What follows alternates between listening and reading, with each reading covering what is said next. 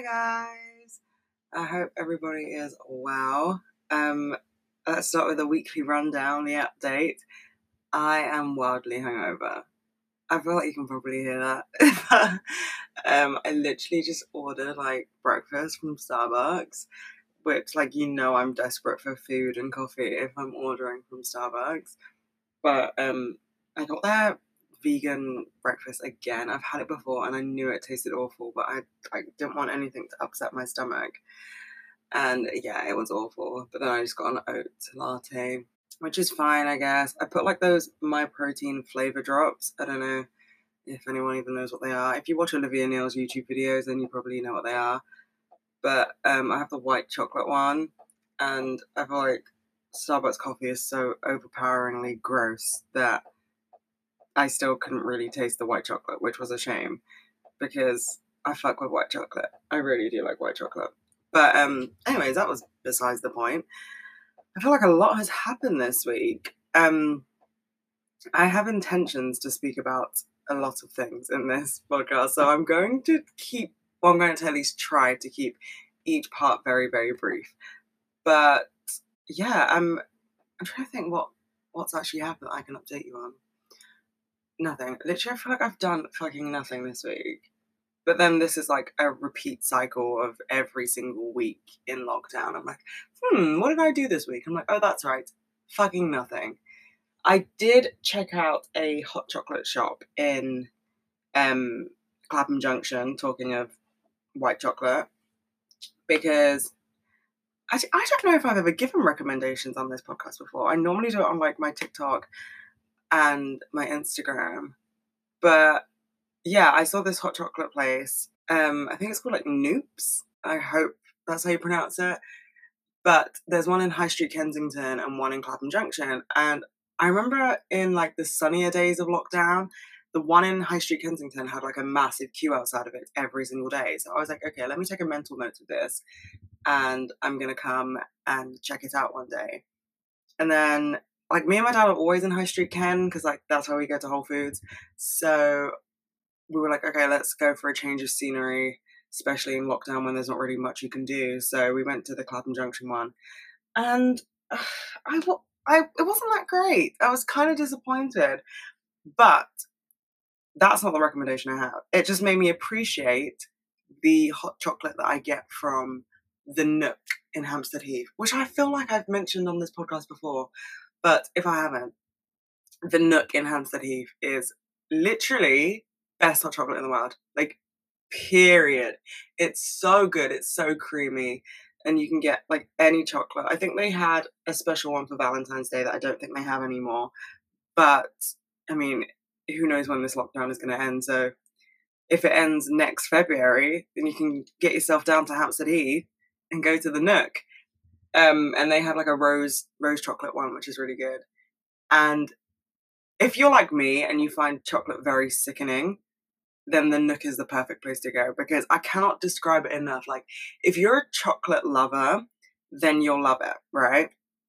But if you're like me and you're not that much of a chocolate lover because you feel like chocolate is a bit sickening and a bit like I don't know, a lot of chocolate like makes makes me feel like my throat is closing up.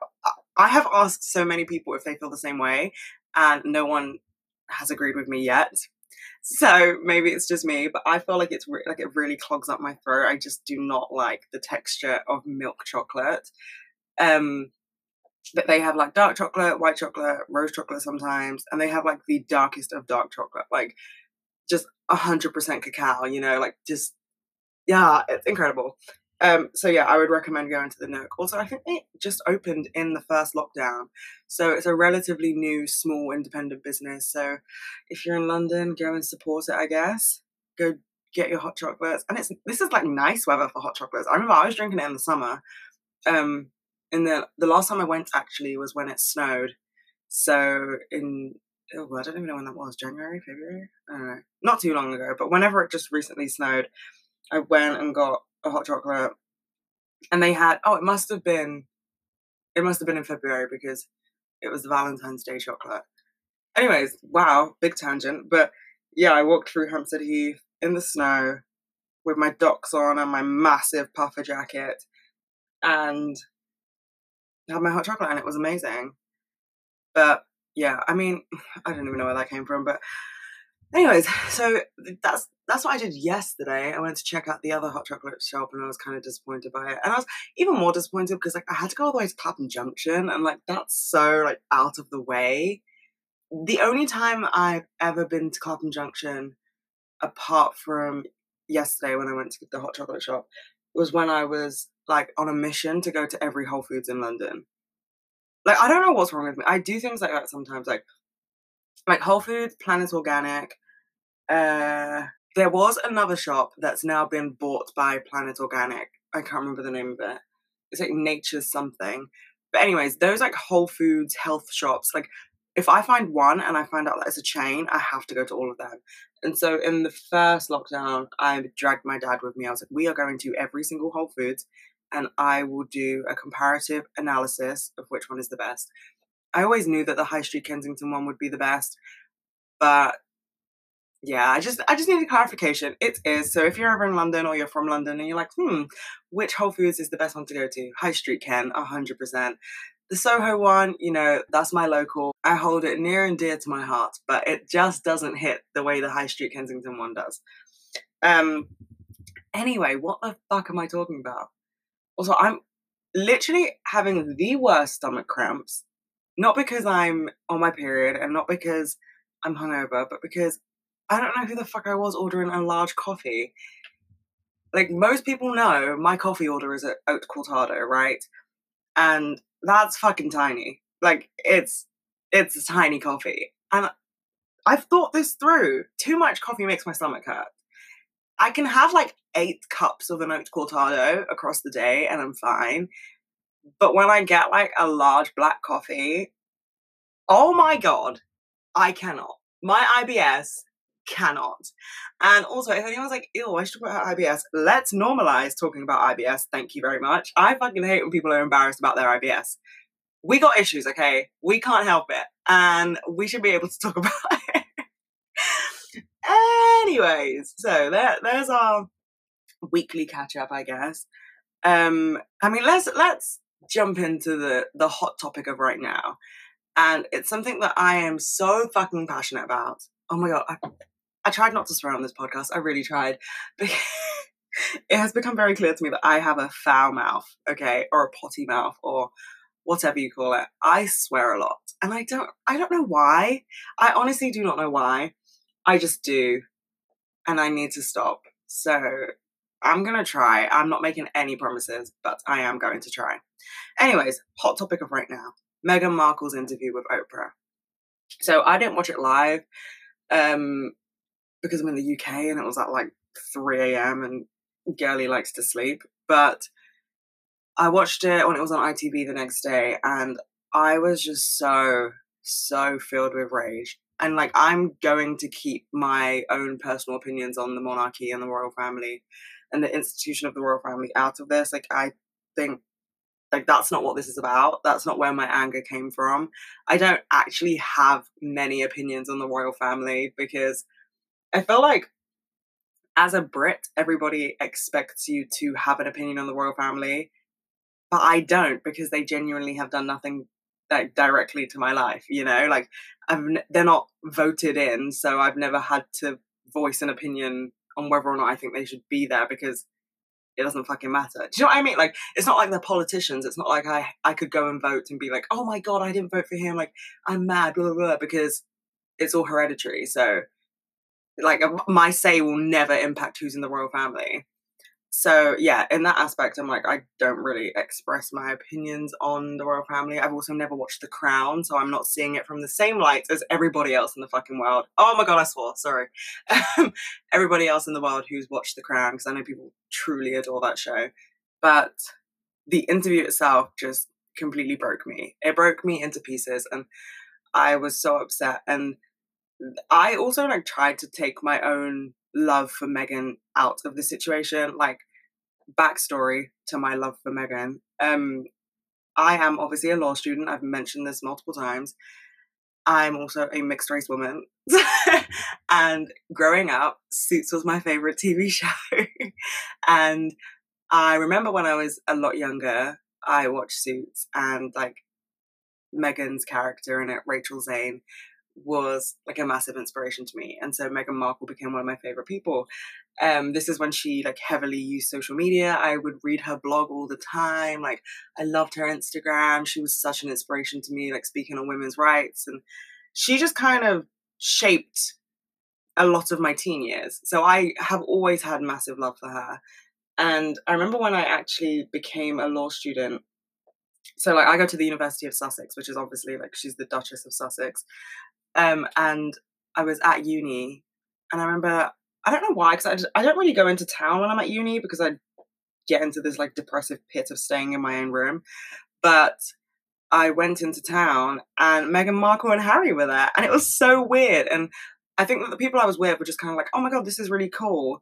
But like, I remember I called my mom immediately, and I was like, "Oh my god, like I just saw Meghan Markle in town," and like I got really emotional because I was like, "Oh my god, my life has kind of done full circle." Like she was such a massive inspiration for me to apply to law school, and I feel like if you if you are a minority person, especially a minority woman, you really do need to see yourself in the position that you want, if that makes sense. Because my whole life, I'd, I'd never ever seen a black lawyer. Like, it was crazy. I'd never seen a black lawyer, let alone a female lawyer. And yes, like, it's a fictional show. I know that. And I am one of those people who completely dives into TV shows and, and just worships the art so much. But Suits just completely gave me the push I needed to apply to law school. And so Meghan Markle has always been a massive inspiration to me alongside her character Rachel Zane.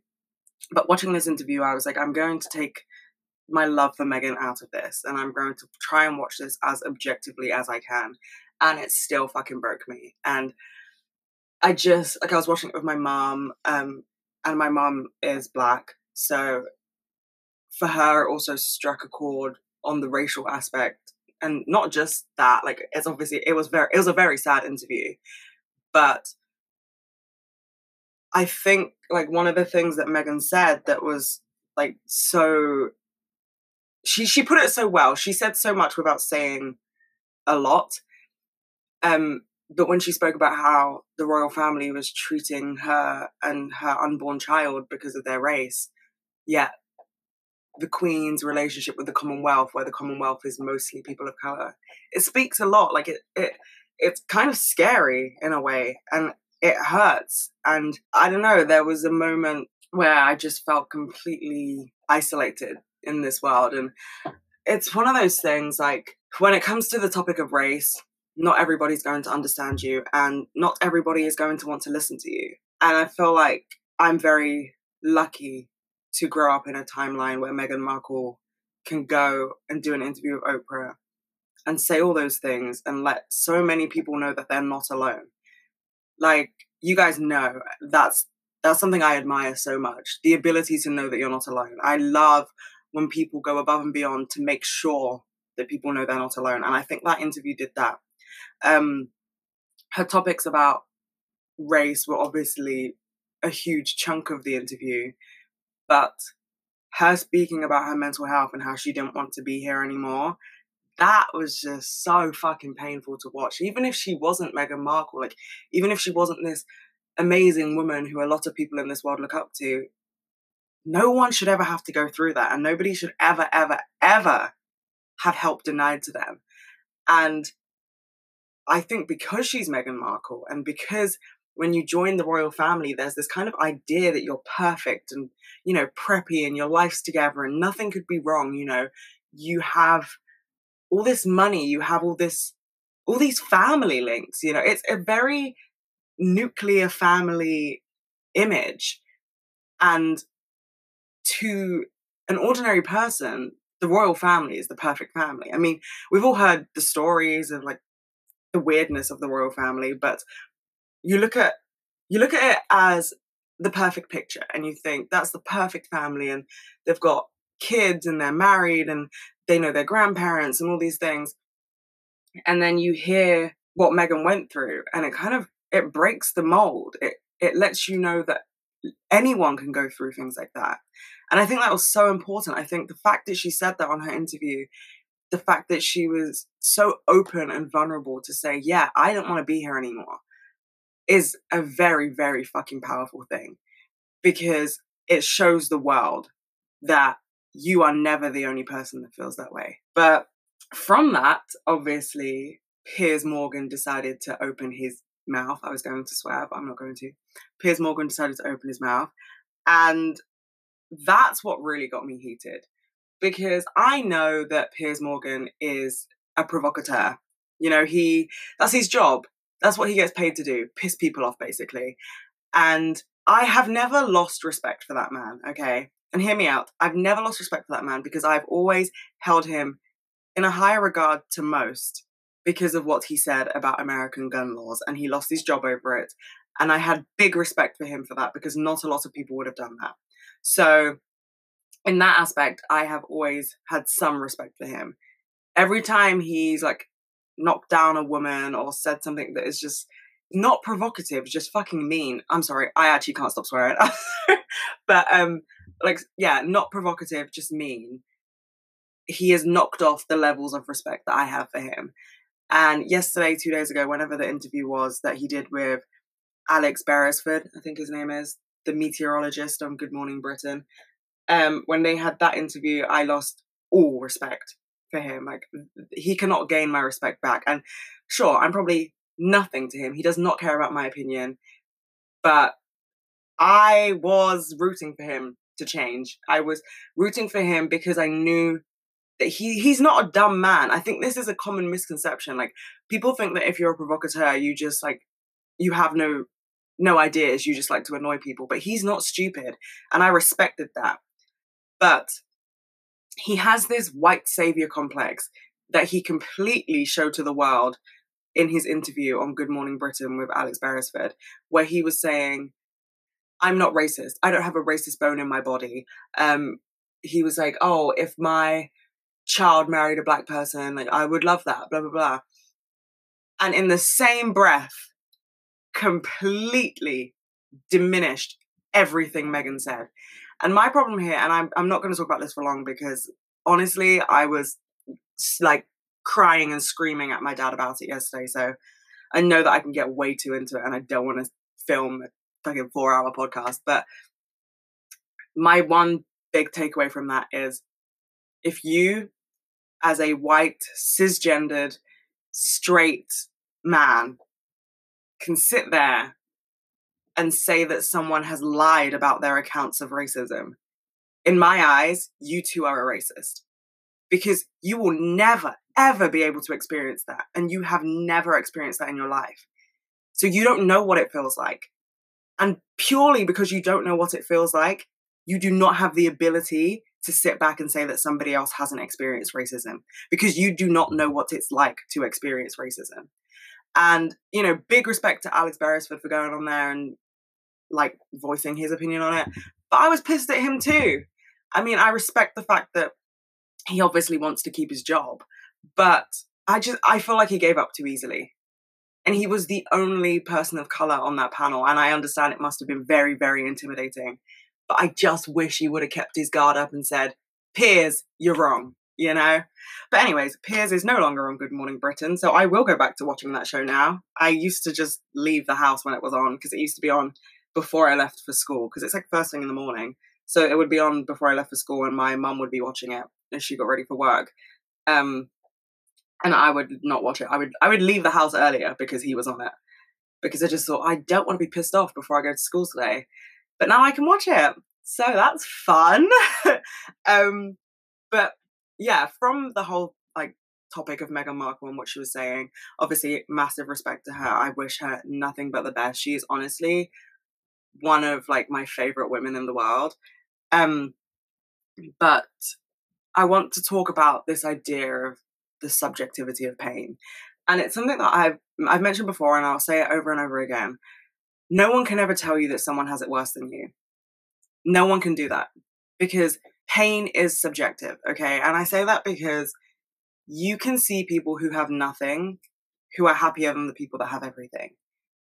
And just because that exists that doesn't mean that somebody can say to you, well, if they're happy, then you too should be happy.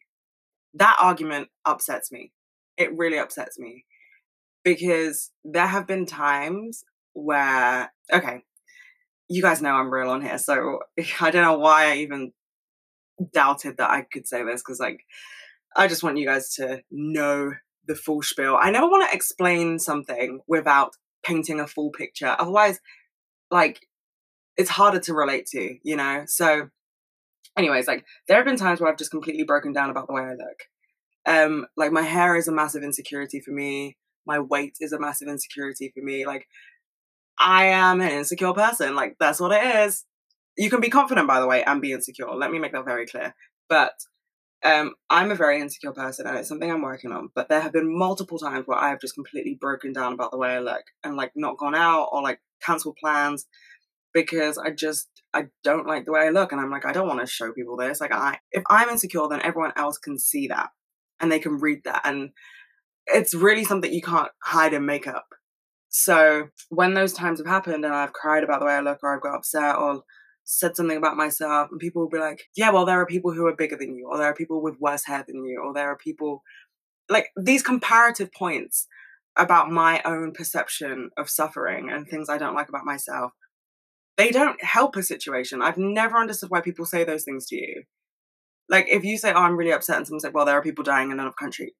Yes, I'm not an idiot. I'm aware, but that doesn't mean I can't feel sadness. And with that, it's like do you think that people choose the emotions that they feel? No, no one does. Even if you say that you do, you don't. Emotions are something subconscious. You have no control over them. That's why I find it crazy when men are like, oh, just control your emotions. Like, why are you being so moody? That was a really bad impression.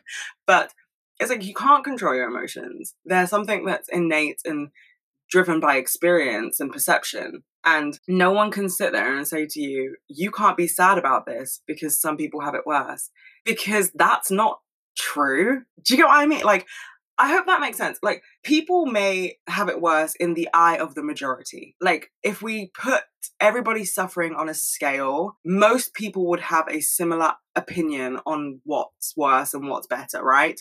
But it's you, it's your life, it's your experience, it's your emotion nobody can sit there and say to you, you can't be upset about this because you have it good. Because I think that's a narrative that did come from the Meghan interview. People were like, she was a royal, she has all this money. Like, that doesn't mean that her life is easy. That doesn't mean that she's not strong.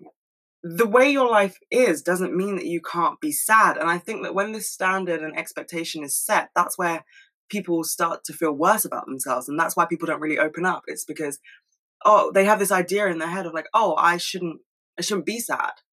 And I'm, I'm guilty of feeling that way. There have been so many times I've sat there and I've been like, no, Mary, you can't be sad about this because there are many people who would kill to have what you have. And I always understand that, you know, like it does come with a balance. You do also have to be grateful for the life that you have if it's a good one and you know that it's good.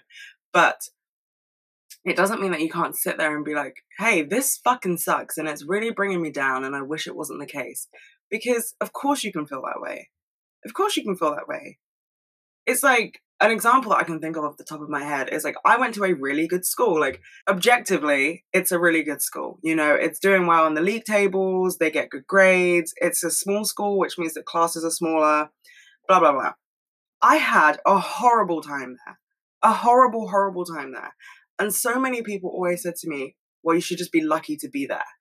Because not many people get it. Like you have to sit an entrance exam, like or whatever. And I always felt bad. And I was like, well, I can't have a bad time there then because people would kill to be in my position. And and teachers would say it to me. Like the teachers who made my life a living hell would say to me, kids are begging for your position in this school. And it made me feel like, oh my God, what's wrong with me? Like, why am I so upset here? Like this is my fault, blah blah blah. And now, like, yeah, when did I leave school? In 2015. So six years, nearly six years ago. To this day, I talk about things that happened to me at school, and people are like, "What the fuck? Like that's not right." And I hate, I hate that whilst I was there, I accepted it all because people would consistently tell me that people were dying for my position in that school. Like people would kill to be a student at that school. And no, that's not fair. It's not fair on me. And it kind of created this like this bubble of suffering where I just felt like I couldn't complain and I couldn't express how sad I was there because I was so fortunate and I was so lucky.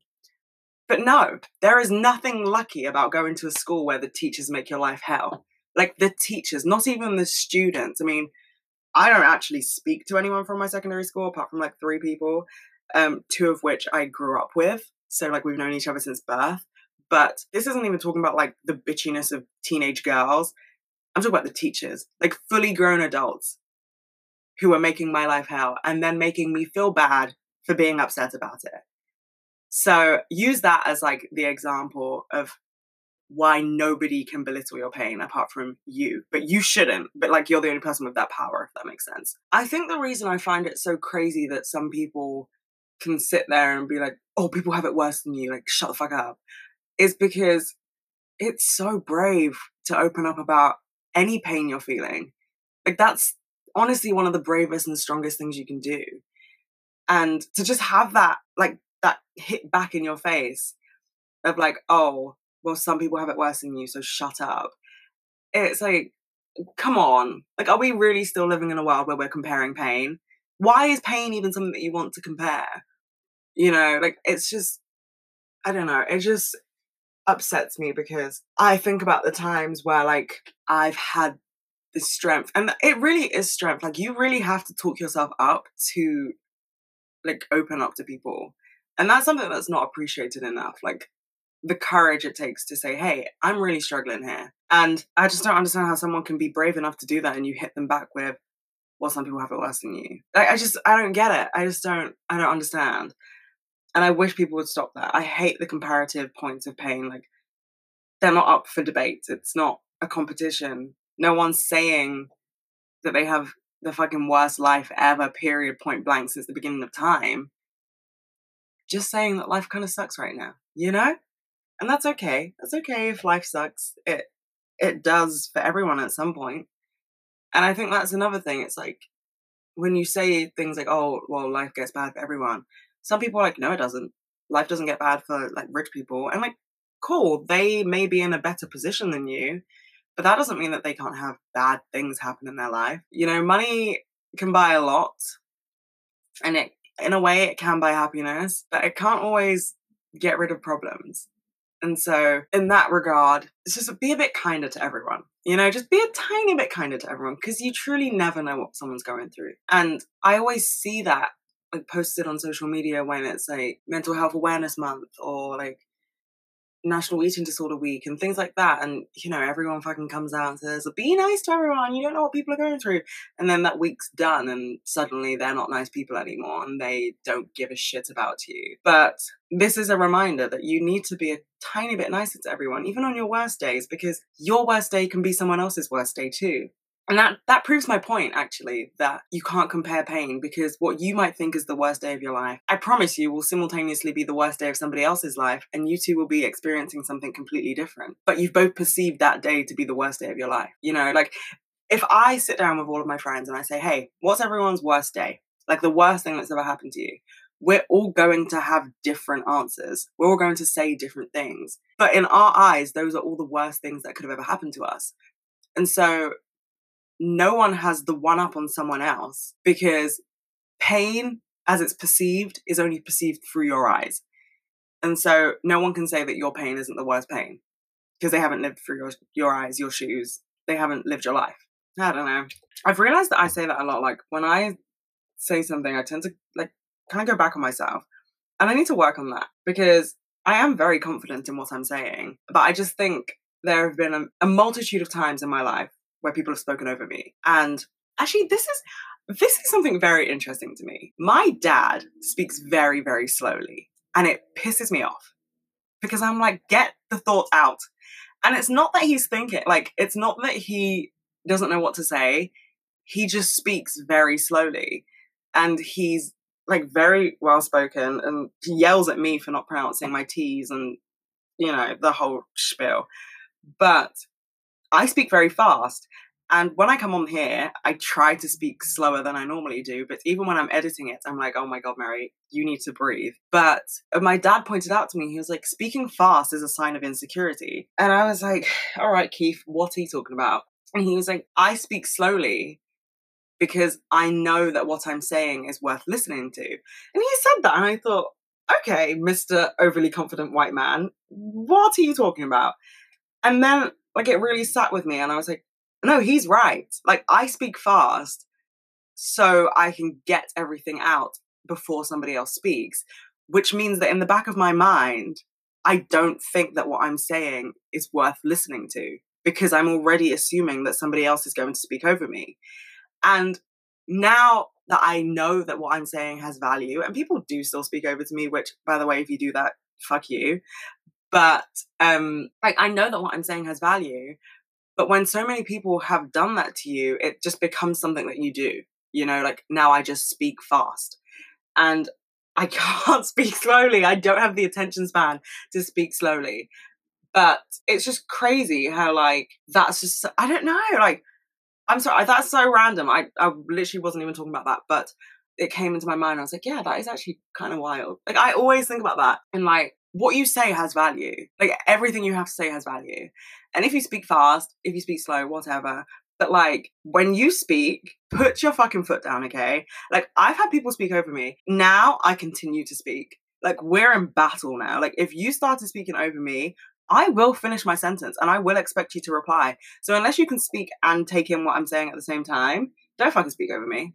Do not do that. Oh, there's a helicopter flying over my house. Why, why, why when I'm filming, recording? Fucking hell, will I ever get that right? Anyways, I also want to talk about body objectivity, right? God, I'm really, I'm really flying through the topics today. Everybody, round of applause for me. Oh, I wish I knew how to edit properly. So, I mean, I do, but I don't know how to edit that well. So I could put like a round of applause thing in. Well, the, okay, if I figure it out, then I would have already put the round of applause in. So I don't really know why I said that thought out loud. Anyways, yeah, body objectivity. So I do not mean to be objectified. I do not mean like the male gaze or anything like that.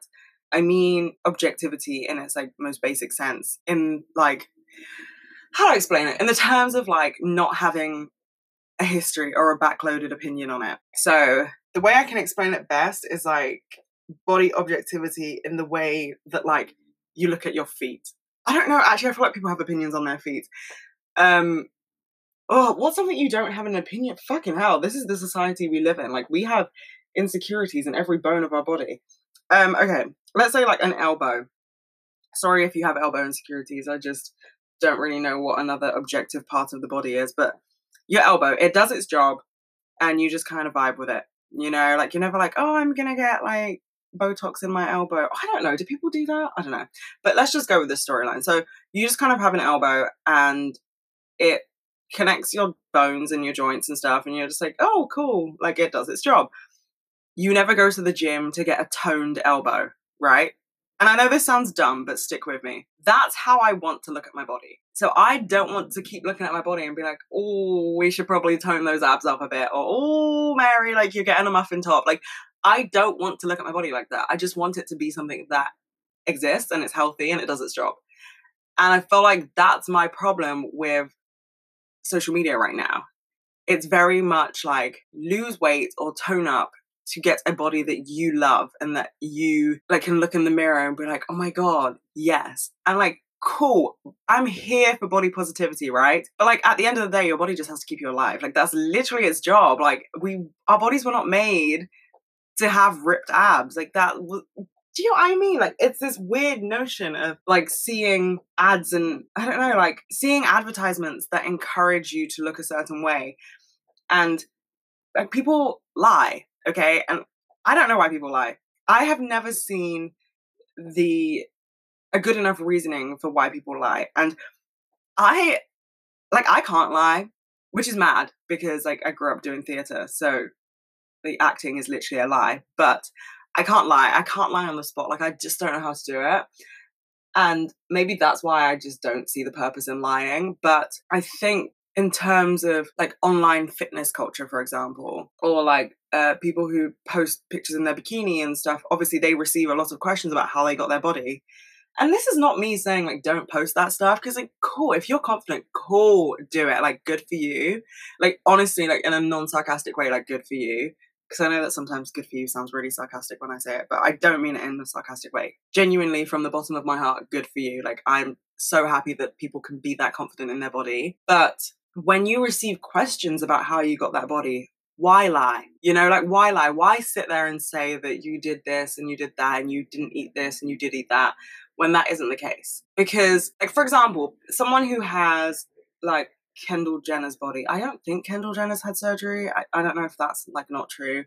But let's just say someone who's like someone who's naturally very slim and hasn't had surgery. As I said, don't know if Kendall Jenner's had surgery or not. I'm not a fan of the Kardashians, but let's just say she hasn't for argument's sake. If she was to go online and be like, Yeah, I went to the gym for this body and like I this is my trainer and like I did this workout, blah blah blah. Like, cool, she might have done all of those things, but that's not the reason her body looks that way.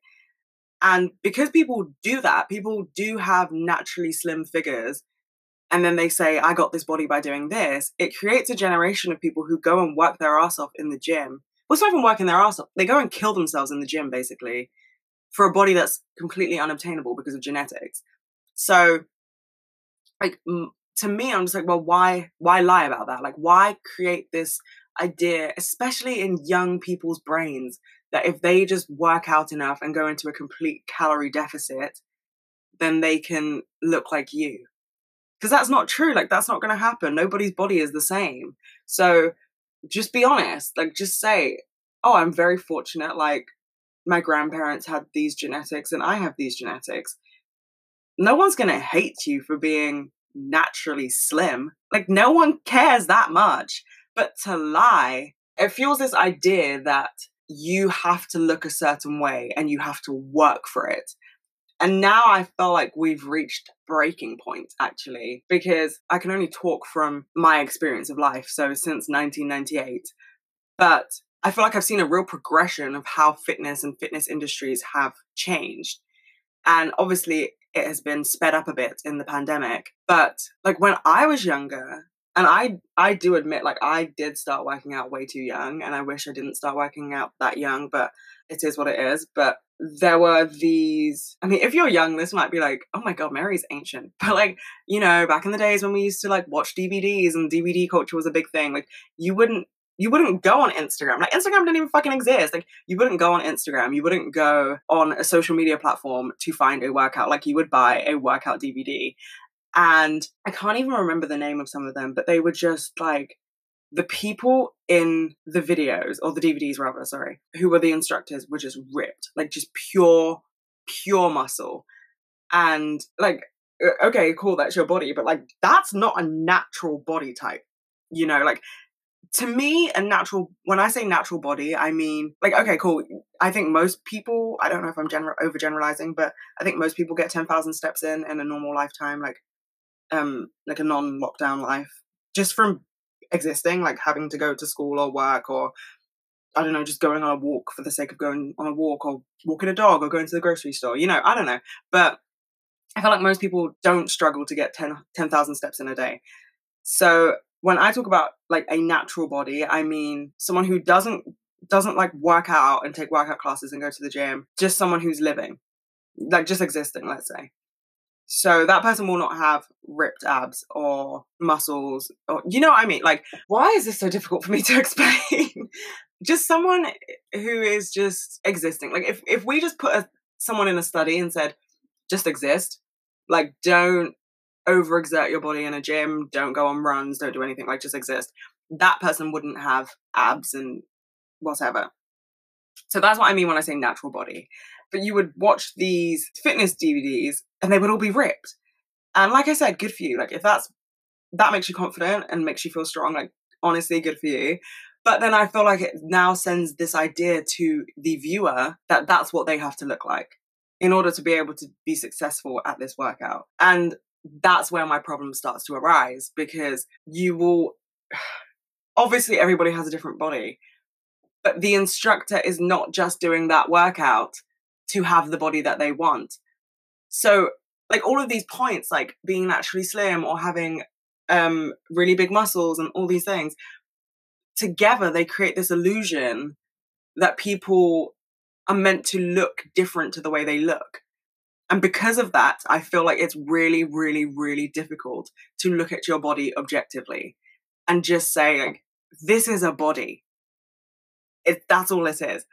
And I mean, you guys know I work out so much. And I honestly strive now to reach a point where I am not working out for a particular body type. Like when I can do that, then I'll be like, oh my God, Mary, like you fucking done it. And I will go to Whole Foods and buy the cake that I've been eyeing up and I'll eat the whole thing because I just, I think it's really important to see your body as a body first rather than an image. God, that was a lot. I really hope that that made sense. But yeah, I feel like all the topics that I've spoken about in this, like Meghan Markle's experience, the subjectivity of pain, body objectivity, I feel like they're all things that can all come together and paint a picture that you should really live in your own world. I know that people say that as a bad thing sometimes, they're like, oh my God, you're so trapped in your own world or you're so in your own head. And I don't mean like be in your own world, like in a warped sense of reality or like a bad mindset, but I mean, you just have to live with what you know is right. Okay. I think something that people struggle to realize a lot is that you you know, okay? Like you you know right and wrong. Like you know whether or not you should be doing something. You do. And uh, everyone has that voice. Everyone has not just one voice, like everyone has multiple voices in their head saying, like, you should do this and here's why, and you shouldn't do this. You know, like the angel and the devil on your shoulder. We all know that sometimes you shouldn't do something and sometimes you should. And I don't care what anyone says. Like that, in my opinion, is like fact. Because when I hate when people are like, oh, I didn't know, I'm like, you knew. You knew. It's like when people cheat and they're like, oh, I didn't know. Yeah, you fucking knew. Like, don't lie you have to remember that like you know because this world will do everything it can to make you question yourself. And if you know you're a good person and you know that you deserve more than you're getting and you know that what you're feeling is real and and the way that you see your body is is good enough for you then you need to find a way to block out what everybody else shows. And i say this because like i know that the things I've gone through have been tough. Okay. Like I know they've been tough. And then sometimes I'll hear about what other people are going through and I'll doubt my life. And I'll be like, fuck, like, was I sad? Like, was I depressed? Like, did I have any right to feel that way? And you know, you start to question all these things because you're suddenly hearing everybody else's experiences. But like, don't forget that there is someone else who could hear a story of your life and be like, whoa. And they'll have the same mindset and they'll be like, oh my God, is my life bad? So like just remember that you know like you know if you're being dramatic about something and you know if you're feeling pain.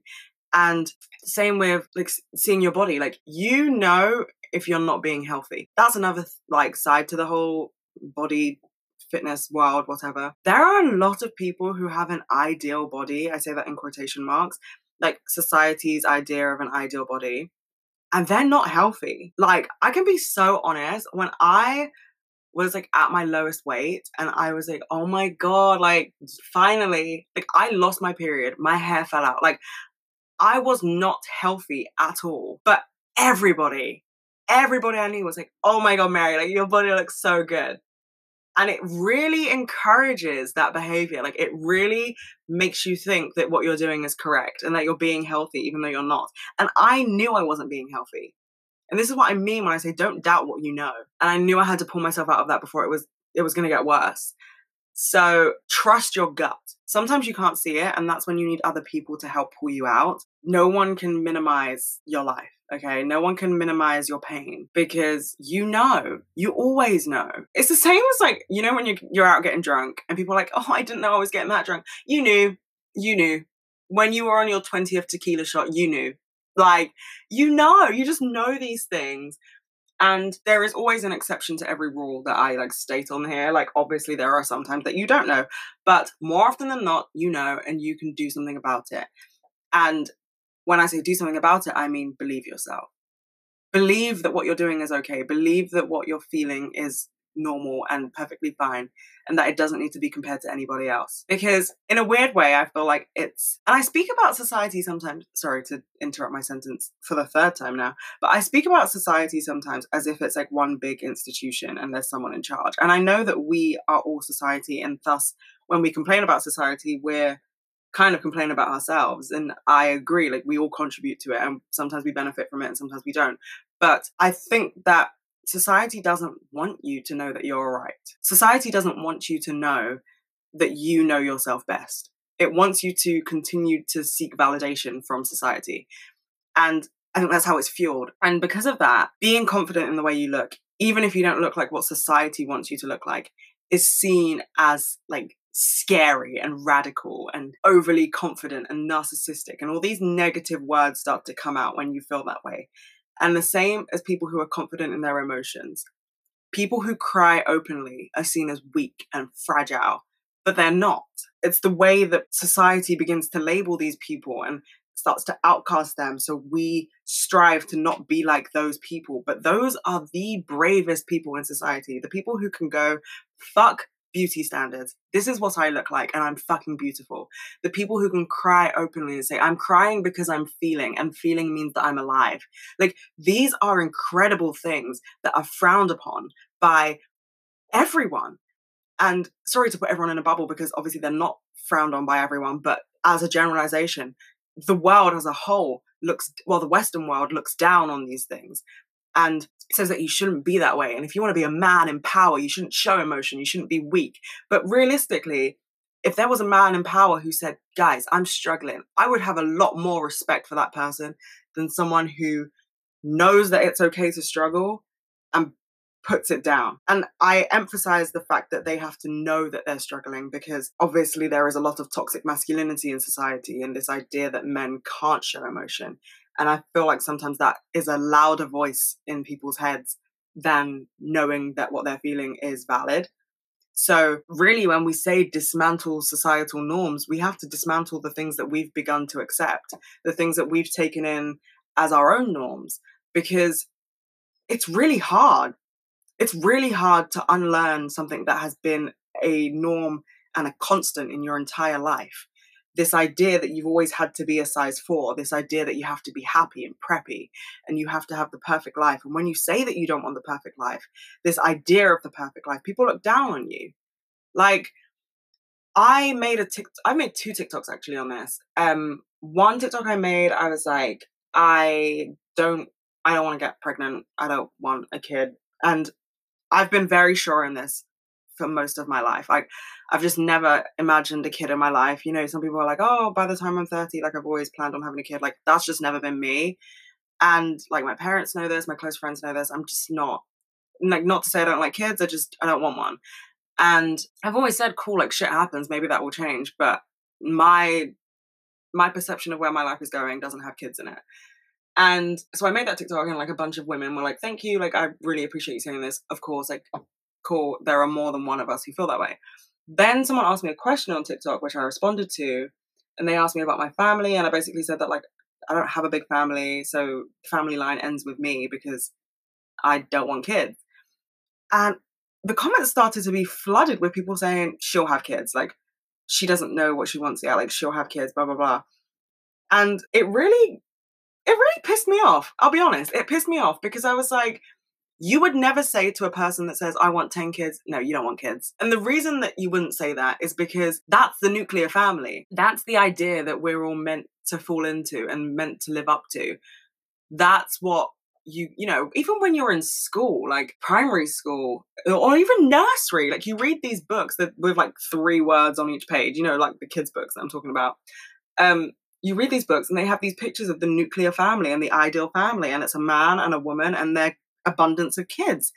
And so when you start to say things to people like, I don't want that life and I don't want that for myself, they start to get confused as if you're weird for breaking out of the constraints of society. And I think it's brave. I think it's bold. I think it's amazing when people do that. And um, it really is crazy in a way that being confident in who you are like something that you something that you had no choice over right? Like you don't get to decide what you look like when you're born. You don't get to pick your eye color. You don't get to pick your hair texture. You don't get to pick your skin color. You don't get to pick anything. Like you are just a combination of your parents dna and that isn't even an exact reflection of them. There are some people who look exactly like their parents no doubt. But like you you don't get to choose your dna makeup and you have to grow to learn to love it. That's a very brave thing to do. Like it's a ve- it's a very hard thing to do because you had no choice over it. You know, like when I straighten my hair, for example, like I have naturally curly, frizzy hair.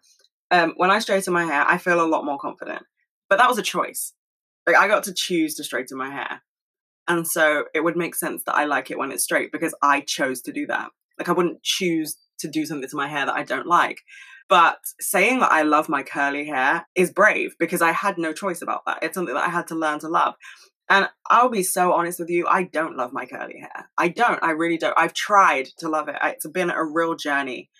And I don't. Like, I'm very sick of pretending that I do because everybody else thinks it's cool. Because I think what people also fail to remember is that there was a big chunk of life where people didn't like curly hair. Like, I've been moved in class because of my hair. Like, it's a distraction or it's too big and things like that. So, I it just kind of reinforced this notion that it was ugly and that I should straighten it or have it in braids or whatever because it looks neater and it's not unprofessional when it's straight. And so now that curly hair is cool, everyone's like, mm, well, why is your hair not curly? And this is what I mean when I say you have to be confident in yourself and you have to be in your own bubble of life and norms because society changes. Societal norms change. And because of that, there are going to be moments where things are deemed things that you should be insecure about. And in a few years, there'll be a fashion trend. Like under eye bags. Under eye bags are trendy now. When the fuck did that happen? Because I hate my under eye bags. I look like I haven't slept since I left the womb, which realistically I haven't, but you know, not the point. When did they become trendy? It's a it's a weird trend. Do you know what I mean? And like, um, I don't know if they're called beauty marks, beauty spots, whatever. Like, I have I have them on my face.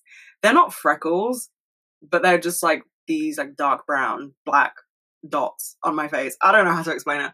But I used to be so annoyed with them and I would try and cover them up with concealer, but they're honestly so dark they just come through. But um yeah, I would be I'd like I'd wear foundation in hopes to cover it up.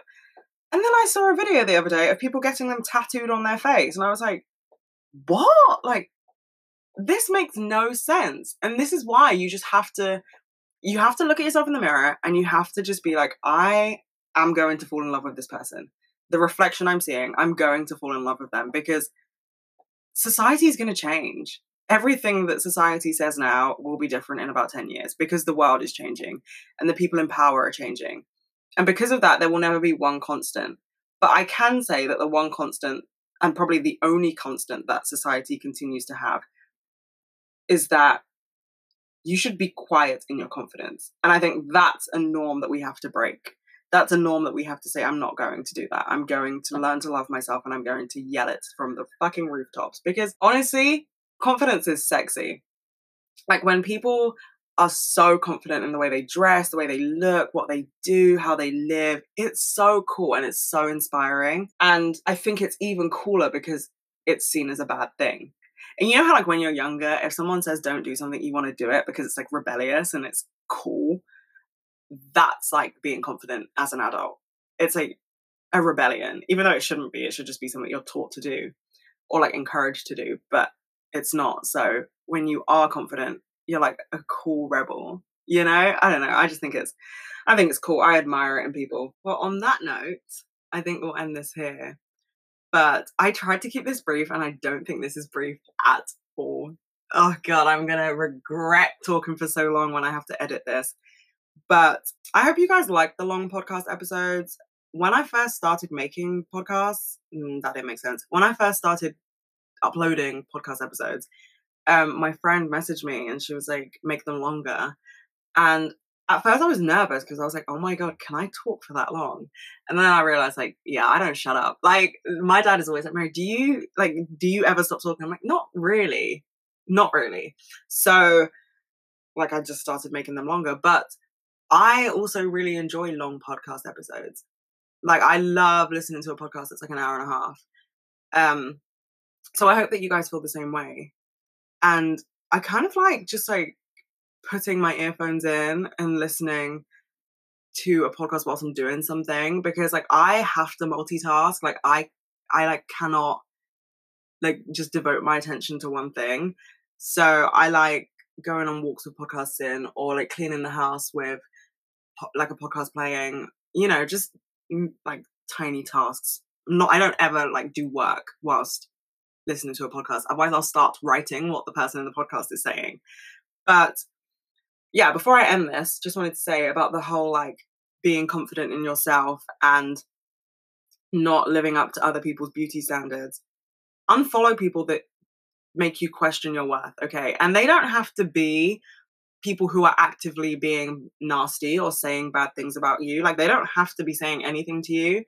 But when you scroll through Instagram, you're like subconsciously taking in all this information about people, right?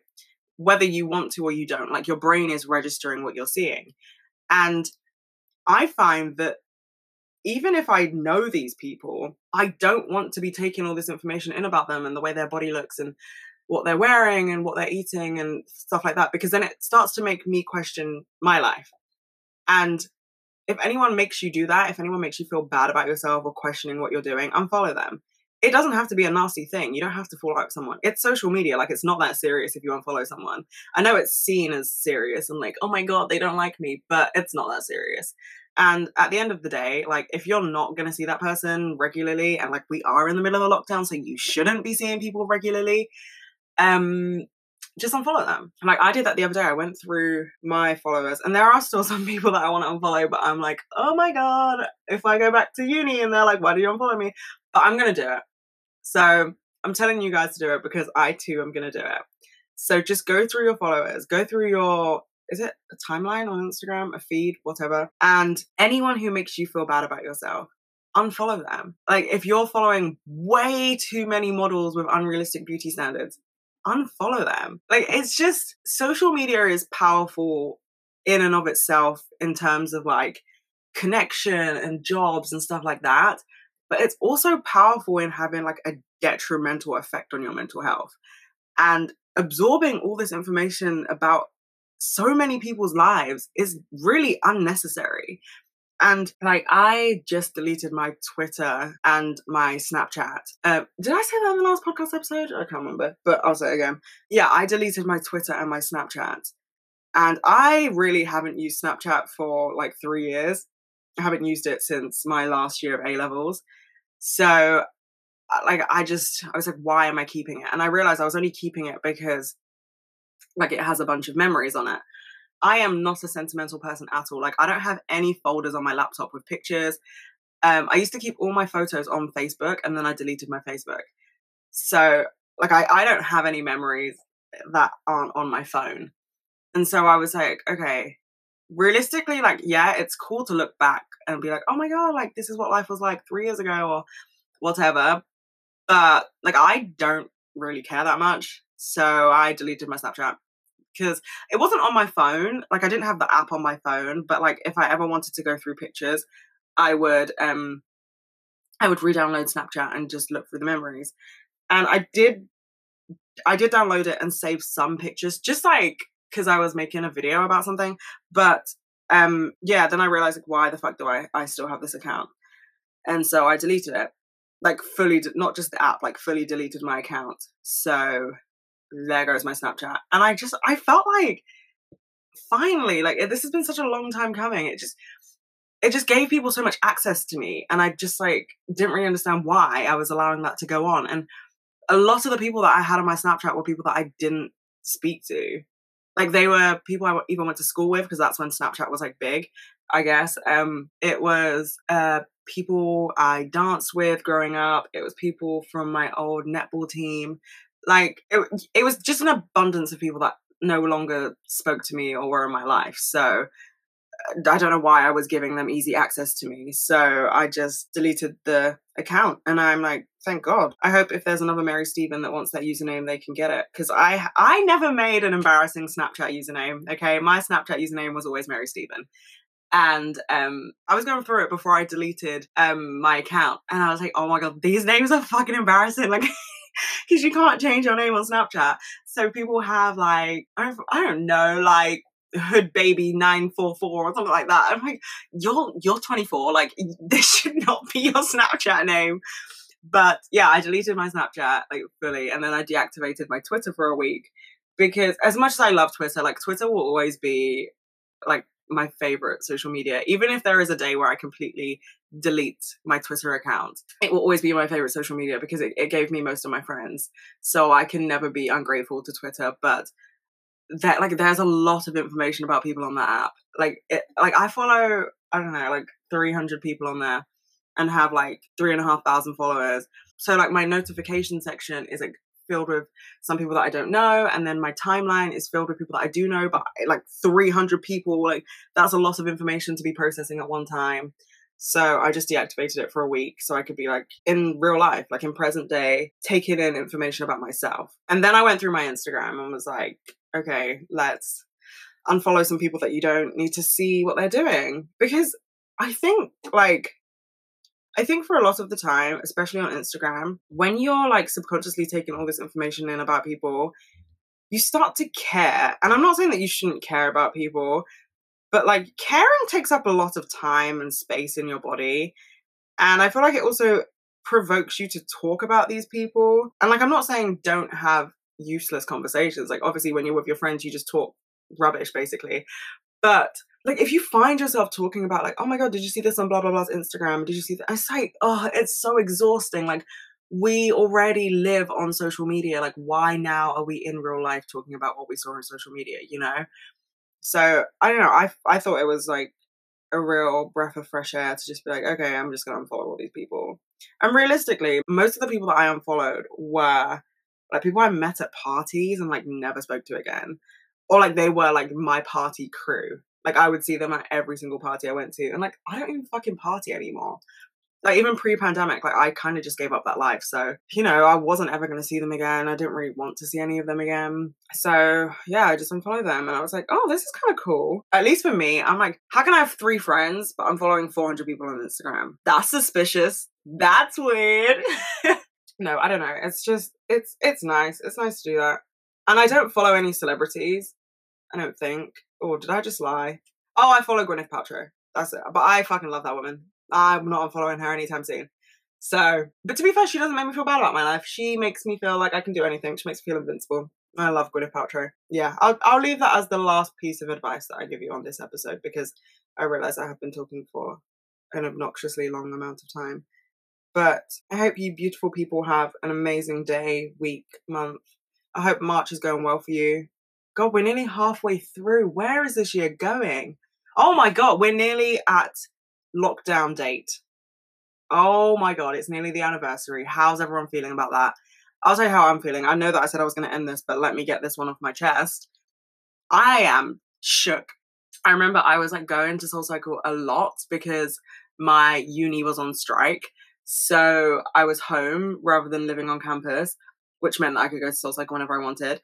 And I remember, I think it, I think it was literally this day last year, maybe. Um, my dad met me after a soul cycle class in Notting Hill, and we went for drinks um, at a bar on Portobello Road. And I remember thinking that was weird because in class the instructor was like, "Sanitize your hands, like wash your hands, blah blah blah, like be safe." And this is when obviously like some people had COVID, in the UK. Like it was no longer something that was not affecting the UK and Europe. Like it was here at this point. But I was like, oh, that's weird because normally they'll be like, love you, like believe in yourself, you know, something motivational. And she was like, wash your hands. And I was like, okay. And obviously, like, I always wash my hands, duh. I'm not one of those people who, oh, the people that didn't wash their hands pre pandemic scare me. But, anyways, um, yeah, so I was like, oh, okay, like, okay, people are taking this seriously. And I think at this point, someone at my uni had already had COVID. So I knew it was here, but I was like, it's going to go, it's going to disappear. Like, I didn't see a lockdown coming. And wait, this goes up on the 11th. So, okay. So in the UK on the 13th, that's when things started to go downhill. And I remember saying to my dad after this class, I was like, why is everyone overreacting? Like, we're going to be fine. And he kind of looked at me and he was like, mm, I don't know. Anyways, I went home and I was like, oh, like, I'm going, I've got, I had like five soul cycle classes booked. And then I just got a notification from Soul Cycle and I was like, we're closing our studios today. and it was the 13th, and I was like, oh my, and it was Friday the 13th, and I was like, oh my god, and I was like, mom, they're closing Soul Cycle. And she was like, no, it's okay, it's only two weeks. And I was like, yeah, mm-hmm, it's only two weeks, okay. And then coffee shops became takeout only, and restaurants became takeout only, and they like took out all the seats from um like Greggs and Starbucks and Costa and things like that. And then the announcement was made that we're going in a two week lockdown. And here we are a year later in a lockdown. It's fucking crazy. Oh my goodness, I can't believe it's been a year. Like, it's not funny, but it's funny that we thought this was going to be two weeks. Like, it's very funny. Like, I was like, yeah, yeah, yeah. Like, I'm going to read all these books in two weeks and then I'll go back to uni. It's been a year since I last saw my uni. So that's fun. Food for thought. And I'm getting no refund. Love you, Boris. Fucking hell. Anyways, have a fucking amazing week, guys. I know I said I wasn't going to swear, but it's me. Um, have an amazing week. Be so overly confident that it scares the people around you.